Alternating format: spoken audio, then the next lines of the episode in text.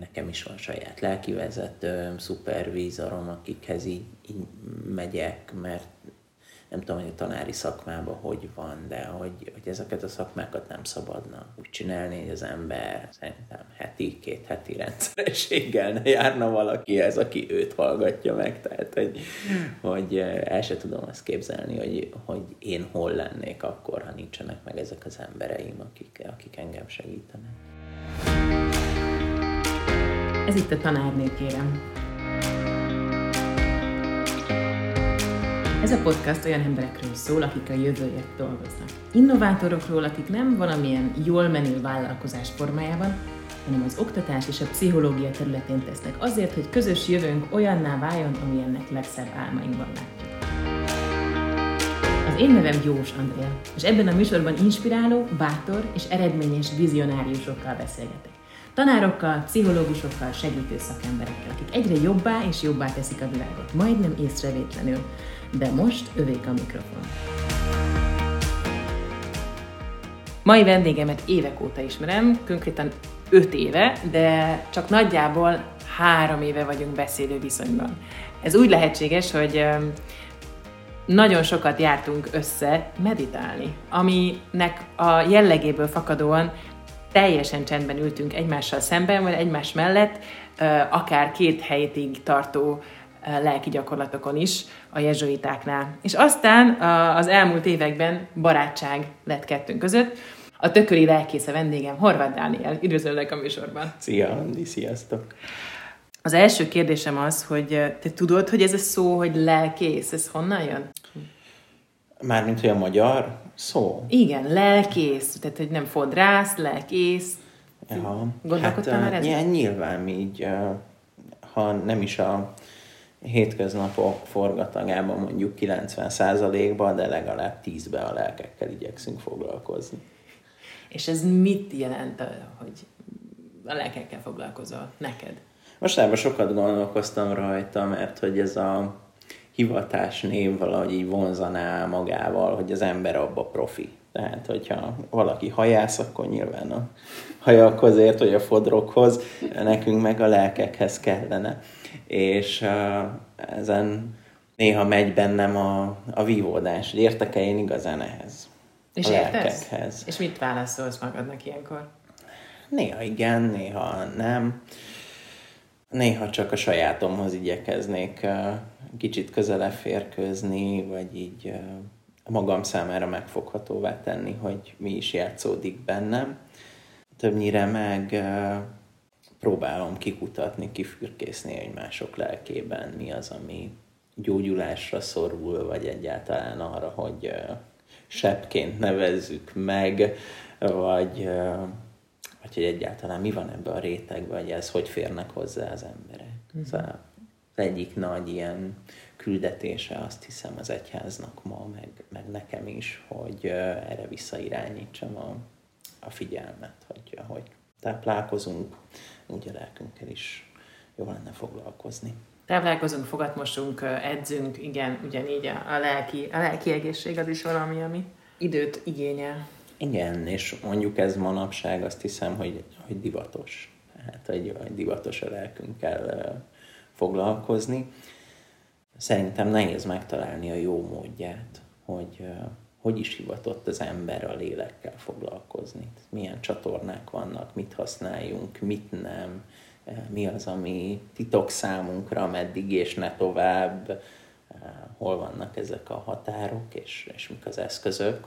Úgyhogy ez, ez nehéz a mai korban. Rengeteg minden van, sok mindenhez lehet nyúlni. Azt gondolom, hogy, hogy mindenki táplálkozik pszichológiából, ezoterikus dolgokból, szóval nagyon széles így a, így a skála, nem beszélve arról, hogy, hogy így a vallási keveredés, tehát hogy egy abszolút multikultiba élünk, és ugyanakkor meg mindenki szeretné megtartani az identitását, tehát ebben meg egy, egy külön nagy harc az, hogy, hogy én egy református lelkész vagyok, és akkor közben meg mi is a jezsuitáknál találkoztunk, és közben nem tudom, otthon az éjjeli szekrényemen éppen Freud figyel, hogy olvasgassak egy kicsit a pszichoanalízisről, úgyhogy Úgyhogy ahhoz, hogy az ember ezt, ezt megfejtse, a, szerintem leginkább az kell, hogy, hogy magával foglalkozzon, azzal, hogy számára mi a hasznos, hogy bejárjon olyan utakat, amik, amik aztán másoknak is segítségére uh-huh. lehetnek. És számodra melyek ezek az utak? Tehát mi az, amit te jársz? Azt gondolom, hogy azt gondolom, nem is biztos. hogy Krisztus után szeretnénk menni az atyához. Alapvetően ez az az út, amit, amit keresünk, amit az ember keres, hogy ezt, hazatalálja. Ezt hogyan tudod megfogalmazni mondjuk egy olyan hallgatónak, aki nem feltétlenül mozog otthonosan uh, abban, hogy nem ismeri Jézus Krisztust, vagy nem hmm. tölt vele időt, vagy tehát hogy fogalmazod meg ezt mondjuk köznapi nyelven? Mostában szeretek úgy uh, gondolni az életre, mint uh, nem tudom melyik sorozatban láttam, hogy, hogy az emberek elfelejtették, hogy kik is valójában. És utána ezt elkezdik kinyomozni. És azt gondolom, hogy az ember egy ilyen lény, aki elfelejtette, hogy ki, kicsoda valójában, hogy kicsoda az Isten, kicsoda ő, hogy köztük lehetne kapcsolat, hogy ebben megtalálhatná az igazi önmagát. És a vallások adnak erre egyfajta választ, az enyém azt, hogy, hogy Jézus Krisztust követve, szemlélve, a tanításait magunkba elmélyítve, mindannak a lelki üzenetnek a, a magunkra való értelmezése során válunk tulajdonképpen azzá, akik eredetileg vagyunk. Tehát és valamiféle minta, ami minta, amit követhetünk, tehát mondjuk ő egy ilyen, ilyen így, így értve? Egyfelől igen, uh-huh. de ugye egy nagyon különleges valaki. Tehát, hogy azt a, azt a típusú mintát, amit ő adott ennek a világnak, hogy ő önként feláldozza az életét, és ezt, mint a, mint a szeretetnek egyfajta abszolútumát mutatja meg nekünk, ezt a mintát nekünk így a gyakorlatban nagyon pici lépésekbe kell követni. Na mondj, mondj erre konkrét példát, hogy te, te, te magadban hogyan tudod így pici lépésbe gyakorolni, vagy ezt így hogy lehet lefordítani? Azt gondolom, hogy így a leg, legapróbb dolgok, amikben mi talán, hogyha ha egy a saját lelkünkbe belenézünk újra és újra, akkor érezzük, hogy nagyon fájdalmas dolog szeretni. Nagyon fájdalmas dolog egy-egy apró kis pillanatban nem azt tenni, amit az én önzőségem diktál, hanem például azt, ami a másiknak jó. Ma csináltál ilyet? Ma már rengeteget. Na, mondj egy példát. Már rengeteget, mert pont a mennyasszonyommal elmentünk uh, sétálni, és az ilyen hosszú sétáinkon uh, nagy beszélgetéseink vannak, és hogyha vagy nem tudom, hogy neked, vagy a hallgatóknak vannak-e ilyen tapasztalatait, hogy, hogy így van belül valami, ami egyfolytában ellenkezik a másikkal, és a saját igazát keresi. Aha, és ha meg akarsz, valami, meg akarsz valakit hallgatni, akkor borzasztóan fáj, hogy ő nem azt mondja, ami szerinted az igazság, vagy ami, vagy ami van, és ezt így érzed. Ezt így érzed. És hogyha csöndben maradsz és meghallgatod, eh, akkor, akkor történik valami, amit én szeretetnek hívok. Aha. Például. Hú, ez, ez, ez szép, igen, ezt, ezt, ezt értem, érzem. Mikor érzed azt, hogy sikeres vagy a munkádban? Van ilyen érzés nálad? A könnyebb kérdéseket is szívesen várok tőled. hát, Nagyon nehéz. A, azt hiszem, pedagógusoknak, ugye én is tanítok gyerekeket, vagy lelkekkel. Jó, akkor nézzük külön, vegyük, szállazzuk szét, akkor nézzük a pedagógus részét. Oh. Tehát, hogy ott mikor érzed meg a sikeresnek. De jó ég, ha egy gyerek mosolyog. Hm. Alapvetően annyira nem tudom tehát minden nap másképp. Épp most. Tehát, hogy, hogy nagyon-nagyon furcsa, mert mondjuk itt vannak kedves nyolcadikosaim, bemegyek, viszek egy témát egyik nap, totál siker, és, és azt gondolom, jóba vagyunk.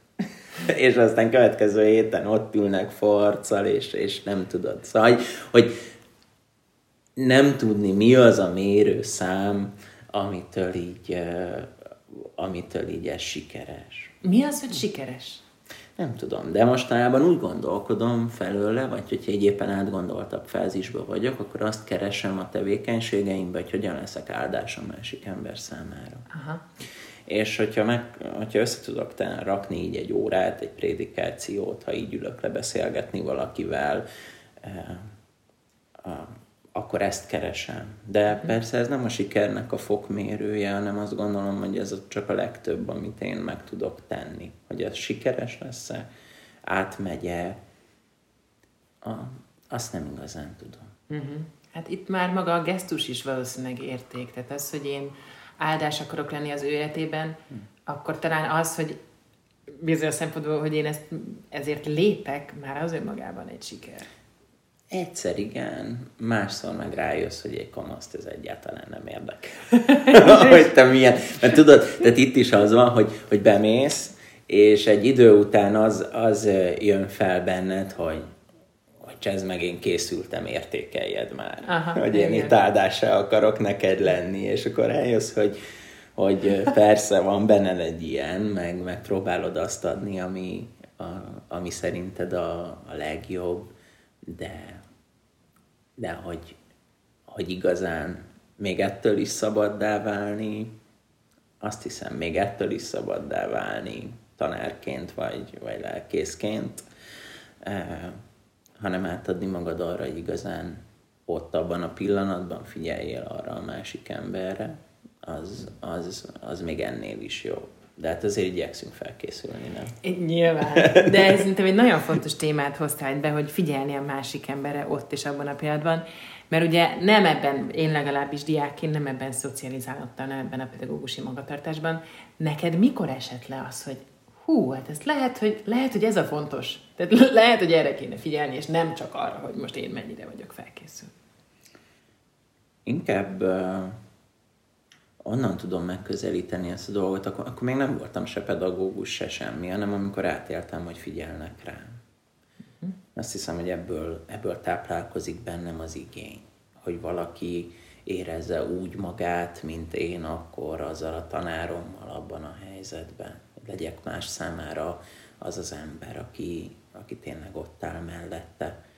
És ugye nem tudom, tehát hogy nyilván egy matek tanárnak nem biztos, hogy annyira dolga, ezt döntse el a szakma, vagy, vagy az, aki matek tanár, hogy, hogy dolga-e, de mondjuk szerintem hittan tanárként az embernek dolga, lelkészként dolga, hogy, hogy ott álljon a másik ember mellett. És nekem er-, erről van egy nagyon erős élményem, hogy, hogy, hogy számomra az a tanár, az a mentor, aki tizenévesen így állt mellettem.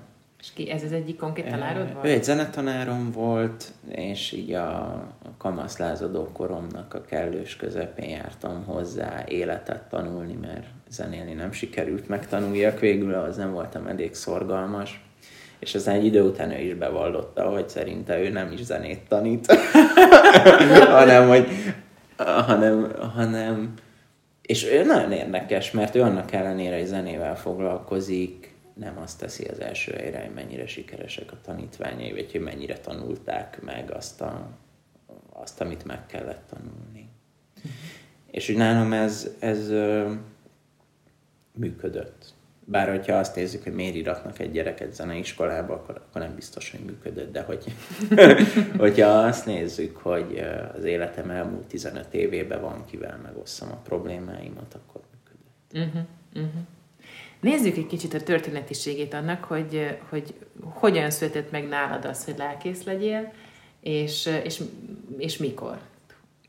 Mikor 17 éves voltam, és mostanában kezdek rájönni arra, hogy mennyire mély is, vagy igen, szóval hogy mennyire mély annak a története, hogy én hogy lettem lelkész, és mennyire hálás vagyok érte, hogy, hogy ezt az Úristen így formálta, mert hogy én sosem nem akartam lelkész lenni, és azt gondolom, hogy nem is voltam olyan attitűdű ember, akiből feltétlenül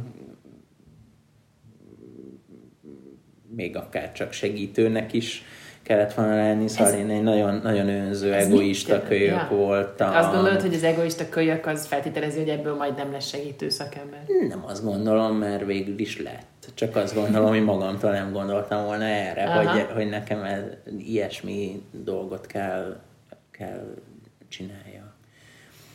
És, és ami nekem nagyszerű abban, ahogy lelkész lettem, hogy én ezt akkor is úgy éltem meg, hogy, hogy az Isten hívott erre, és hogy nekem szabad volt válasszam azt, hogy, hogy erre a hívásra hallgatok, vagy nem hallgatok, és úgy érzem, hogy szabadon választottam. Uh-huh. És ez egy konkrét esemény volt, vagy folyamatos? Ez egy, egy konkrét eseményhez Mesélj nekünk a, a publikus. Persze. Tehát, hogy az én ilyen nagyon szélsőségesen, vagy érzelmileg szélsőségesen megélt kamasz életemben volt egy olyan nap, amikor úgy éreztem, hogy nekem legfelsőbb szintű megerősítésre van szükségem a tekintetben, hogy mihez kezdjek az életemmel. És uh, akkor így volt, azt hiszem, három dolog a listán, hogy mik közül választhatott volna az Úristen, és egy negyediket választott. Mert hogy... Mi, ott volt, hogy fodrász, ott volt, hogy zenész, ott volt, hogy nem igen, tudom. Kémikus, közgazdás, zenész, ez volt a, az én palettám, és az övé meg az volt, hogy emberhalász leszel, és de, és, és hogy, hogy tudtam kikommunikálni? Hát, hogy én olvastam a Bibliát, és akkor, és a, tehát, hogy, hogy nagyjából 15 éves koromtól kezdve, az bennem egy nagyon aktív kapcsolódási pont az Istenhez, hogy én olvasom a Szentírást, és próbálom a saját életemre vonatkozóan megérteni. És egy ilyen helyzetben is, amikor így kétségbe esve kerestem az utamat, ugyanezt tettem, és ez az ige szakasz jött szembe. De hogy annyira válaszolt az akkori csalódottságomra és kérdésemre, mert ugye arról szól a, a történet, hogy ezek a jó halászemberek Jézusnak az első tanítványai egész éjszaka fáradoztak, de semmit sem fogtak, uh-huh. és uh, oda megy hozzájuk Jézus, és így uh, hívja el őket ebből a, ebből a csalódottságból, és sikertelenségből, és kudarcból, és abból, hogy amit ők a saját életükre nézve gondolnak magukról, hogy, hogy nekik nem az a dolguk az életben. Uh-huh. És persze ezt most tudom ilyen szépen megfogalmazni, vagy Így nem utol. tudom, de akkor, akkor annyit megértettem belőle, hogy ez a, ez a hívás, ez nekem szól. Uh-huh. És onnantól nem volt kérdés, hogy, hogy, hogy mi lesz. És voltál olyan helyzetben, hogy olyan fiatalal dolgoztál, aki hasonló elveszett helyzetben van? És ha igen, mi, mi történt akkor? Azért gondolkozom ennyit, vagy ha nem hallottátok, egy nagy határszünet után álltam neki beszélni. Kivágtuk-e, vagy sem? Andi kivágta hogy, hogy nagyon sokféle élethelyzetben lévő fiatallal találkoztam, és konkrétan ezt a tehát, hogy, hogy annak a harcát, hogy az ember mi lesz, ennek részleteit kísértem így fiataloknak az életében. Voltak ilyen egyetemista csoportjaim, ahol azért így ráláttam ennek annak a, az életére. De hogy ezek, ezek nagyon hosszú folyamatok, és az, hogy az én életemben ez egy ilyen pont, ez azt hiszem, hogy, hogy nem mindig így van, hanem sokkal többször látom azt, hogy ez egy hosszú küzdelemnek az eredménye, és nem mindig tudja az ember, hogy neki most épp abba kell helytállni, vagy főleg egy fiatal. Uh-huh. Tehát, hogy én, én, én például sokszor elmondom a diákjaimnak, hogy most amit csinálsz belőled olyan ember lesz, és hogy gondoljál arra, amit csinálsz így, hogy, hogy te most itt magadat építed, és ez, és ez beépül. És ez át is megy nekik? Nem tudom. Uh-huh. Nekem azt mondta ez a, ez a tanárom, hogyha valamit eljátszol egyszer rosszul, akkor ahhoz, hogy berögzüljön a jó, az tízszer kell egymás után jól eljátszani. És amikor erre gondolok, és ez egyébként szerintem igaz, amikor erre gondolok, vagy ezt megosztom az én saját tanítványaimmal, akkor ki tudja, hogy komolyan vesznek-e, vagy így meg, megmarad -e ez bennük de azért van, van reménységem, hogy, hogy valami csapcson. Uh-huh. Mhm. Nem csak eh, fiatalokkal, hanem felnőttekkel is dolgozol. Más-e a kettő, és ha igen, miben? Főként dolgozom felnőttekkel most. Uh-huh. Tehát lelkészként is. Igen, igen, igen, igen, igen. Tehát, hogy, hogy jóval kevesebb az, ami a hitoktatás, meg én is azt érzem, hogy most inkább ebbe az irányba vagyok beállva, vagy hogy, hogy erre tudok most jobban fókuszálni, meg ebbe is fektetek több energiát. Uh-huh. Ami nagy különbség számomra, az így összefügg azzal, amit az előbb mondtam, hogy tehát, hogy a felnőtt az onnan felnőtt, hogy száz százalékig felelősséget vállal az életéért. Jó esetben. Hát aki nem, az nem felnőtt. Legalábbis az én, az én kedvenc pszichológusom, ezt szoktam. szóval, hogy, hogy aki nem, na, és hogy, és hogy itt van szerintem a nagyon nagy, nagyon nagy különbség, hogy hogyha egy felnőtt ember leül velem szembe beszélgetni, akkor vele ebből a, ebből a kiindulási pontból lehet az életnek a dolgairól beszélgetni. Azért egy, egy kamasszal ez még korlátozottan uh-huh. van, van így, és ő ebbe így megérik. De azért azt gondolom, hogy egy, egy vagy legalábbis én, így a gyerkőceket is igyekszem ezen az úton kísérni. Hát néha türelmetlen is vagyok, nem tudom, hát néha a felnőttekhez is türelmetlen vagyok, meg magamhoz is, amikor azt látom, hogy vagy képtelen vagyok, vagy valaki képtelen az életének a dolgaiért felelősséget vállalni. És ez szerintem ez egy nagy-nagy betegsége az embernek, a, a mutogatás, uh-huh. a, a magyar nyelvben alig ha használatos, folytonos, passzív, hogy velem, velem mindig csak megtörténnek a dolgok, uh-huh. meg hasonlók. Úgyhogy valahogy így ezt, ezt láttam a különbségnek, hogy, hogy talán egy felnőttől ez elvárható, vagy lehet úgy beszélgetni a dolgokról, hogy, hogy menjünk ezen a mesdjén. Uh-huh. Tegyük föl, hogy mondjuk a, én a, a, a lelkészséged udvarában vagyok egy, egy, egy valaki, és felkereslek, akkor hogyan kezdődik? Vagy mi, mi az a kérdés, amit felteszel? Vagy hogyan képzeljük el ezt? Általában ez egy nagyon érdekes dolog. Nem tudom, hogy mivel keresel fel. Nyilván engem az emberek általában valamilyen élethelyzethez kapcsolódóan keresztelő, temetés, esküvő, nem tudom, akkor nyilván ez az, ami így a fókuszban van. Uh-huh. De... Tehát nem feltétlenül problémával jönnek? Nem feltétlenül problémával. Szerintem nagyon ritka. Uh-huh. Tehát, hogy, hogy problémával, vagy konkrét problémával jönnek az emberek, bár én nagyon örülnék neki. hogyha ezt Kedves tököli hallgató, segít a felajánlás. Igen. Mindig felajánlom. Szóval igen, de hogyha ha meg így beszélgetek valakivel, mondjuk az Isten kapcsolatáról, vagy, vagy az életéről, akkor meg az a nagyon szép tapasztalatom van, vagy inkább kitüntető tapasztalatom, ami szerintem, ami egy pszichológusnak évek munkája, bizalmi szintbe, meg mélységbe, hogy azt adott esetben egy lelkészsel sokkal gyorsabban elérik az emberek. Aha, tehát mondjuk én keresztelném a gyerekemet, és akkor egyszerűen csak leülünk beszélgetni, és akkor kérdezel valamit, és én és az a tapasztalat, hogy sokkal, sokkal uh-huh. uh, nyíltabbak. Bár aztán néha meg át, átélem azt is, hogy így, így kiderül, hogy mondjuk egy, egy család így full palira vett, és mindent elhazudtak az életükről, és úgy, úgy beszélgettünk, én meg hatalmas jelenléttel és figyelemmel követtem, hogy, hogy hogyan, hogyan festik ott a dolgokat. És ez, ez meg szokott viselni, vagy nem annyira most már? Hát nem, nem veszem már annyira magamra a dolgokat, mint, mint régebben. Úgyhogy így egyre, egyre, egyre kevésbé sérti ez a, ez a büszkeségemet. Uh-huh.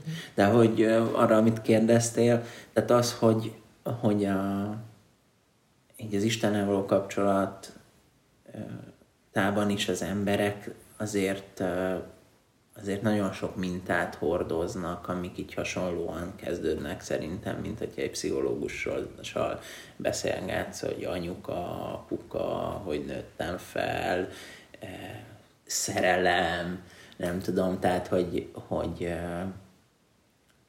hogy amiből mi össze vagyunk rakva így lelkileg, Uh-huh. És amik, amik itt sokszor gátolják azt, hogy mi hazataláljunk az Istenhez, miről meséltem, hogy szerintem ez a, ez a, a célja az uh-huh. embernek az életének, hogy, hogy ezek a kis, kis darabkák így ott vannak valahogy az útba, és akkor ezeket teszegetjük ide-oda, amoda, e, többnyire szeretnénk elfogadni azt, akik vagyunk, és néha meg érezzük, hogy változtatni kell, úgyhogy ezek, ezek a dinamikák egy ilyen lelki gondozói beszélgetésben azt hiszem, hogy ugyanúgy ott vannak, mm. mint, mint az ember elmenne egy pszichológushoz. Itt beszéltél arról, hogy ez már nem annyira visel meg, vagy uh, mi az, ami viszont igen? Tehát mi az, ami a legnagyobb, melyek a legnagyobb kihívások a, a saját uh, hivatásodban, szakmádban, hogy is nevezzem? Hát, a, a személyiségemből fakadóan engem a gonoszság visel meg a legjobban. Tehát a tudat, tudva a és tudat, akarva. Tudva és akarva, igen, a szándék volt.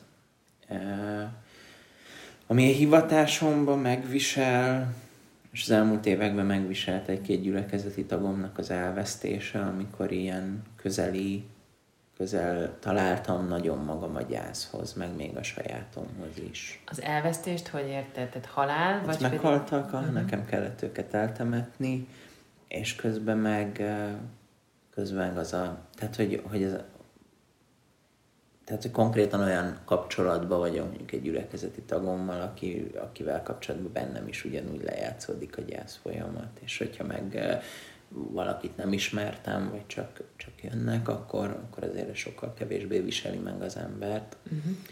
Uh, úgyhogy ezek voltak mostanában, amik így nehezek, nehezen érintettek. Uh, ez egy konfliktus kerülő ember vagyok alapvetően. Úgyhogy,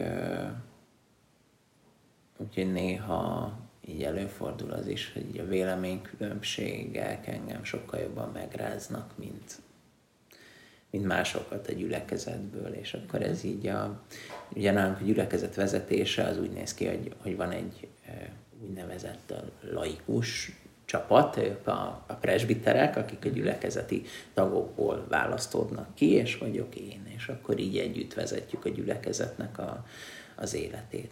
Uh-huh. Hány fős ez a gyülekezet, hogy ez így? Hát 130-an vagyunk, és akkor ebből van egy ilyen 8 fős uh-huh. testület plusz én. És akkor néha számomra, hogyha nem értünk valamiben egyet, akkor olyan, mintha összedőlne a világ. De természetesen nem dől össze a világ. Csak én nagyon ilyen harmóniára törekvő ember szeretnék uh-huh. lenni. Uh-huh. És ez nem mindig jön össze, és ezt, ezt néha nehezen viselem vagy így személyes, személyes kudarcként élek meg olyan dolgokat, amik igazából nem is kudarcok. De aztán utána rájövök, hogy, hogy ez egy szuper dolog. igazából, csak engem nagyon megvisel, de nincs semmi gond. És olyankor, amikor mondjuk kudarc közeli élményed van, vagy nehézséged van, akkor mik azok a belső és külső erőforrások, amiket már akár tudatosan is tudsz használni? Ja, nekem muszáj leülnem imádkozni. Az, az, az mit jelent neked az imadet? Én csendesen imádkozom. uh-huh, ez a meditatív, Ez a meditatív imádság, uh-huh. igen. Igyekszem erre minden nap uh, időt keríteni. Igen, most egyébként én is most adventben nagyon aktívan, minden igen, nap igen, egy órát. Be kell, be kell aktivizálni magunkat. De, de hogy, tehát, tehát az ima nem valami uh-huh. olyan, amit én azért csinálnék, hogy az egyébként segítse az életemet, vagy mit tudom én, nem, épp azért imádkozunk, hogy ezt az önzőséget levetközzük magunkról a, a, az Istennel szembe. De hogyha nem imádkozok, akkor teljesen zizzant vagyok. Tehát, mm-hmm. hogy, hogy, hogy ahhoz, hogy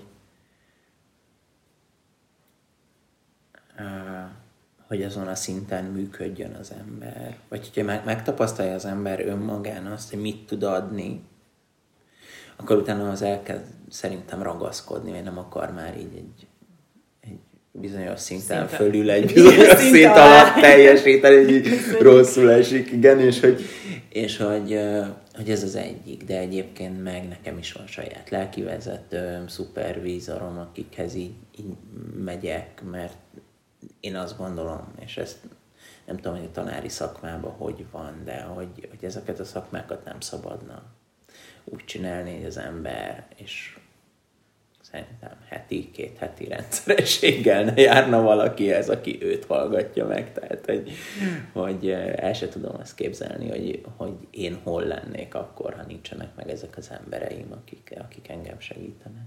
Uh-huh. Ha valaki gondolkozik uh, ilyen pályán, segítő, lelkivezető, uh, tanár, akkor mi az, a, amit te tudnál tanácsolni? Azt szokták mondani, hogy uh, akit le lehet beszélni a lelkészségről, azt le is kell. Ugyanez igaz a házasságra is.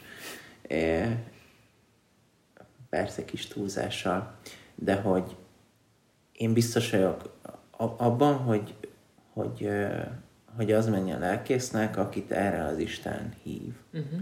És nem csak így a saját tapasztalatomból, hanem azért tudom, mert egy ilyen pályát önszántamból, meg önerőmből, nem tudom, nekem is nagyon magas néhol az önbecsülésem, de, de azért, hogy így, hogy ki az, aki erre alkalmasnak tartja magát. És nyilván minél többen ismereted van, annál jobban jössz rá arra, hogy mennyi alkalmatlanság van benned.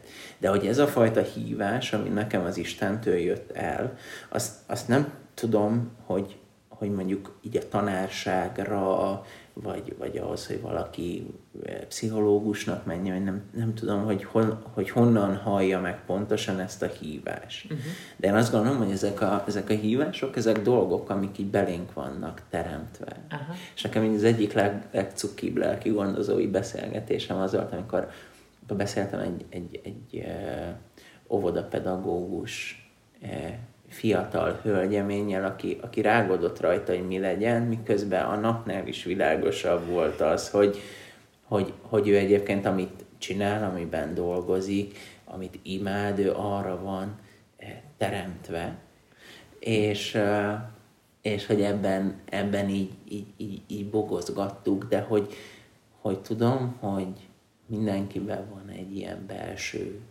cél, vagy, vagy, vagy valami értelem, vagy én úgy hívom, hogy ez az Úristennek a reménysége az életünk felől.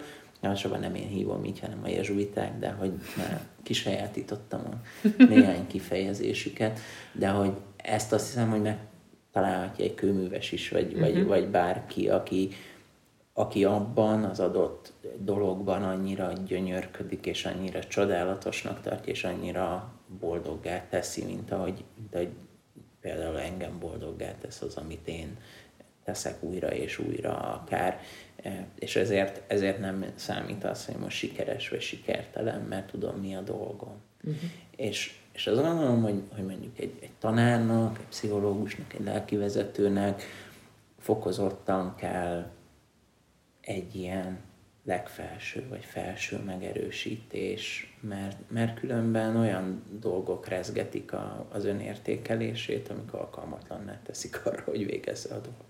Ezt most nagyon szépen fogalmaztad egyébként. Óvatosan is. Olvastam valamit. De...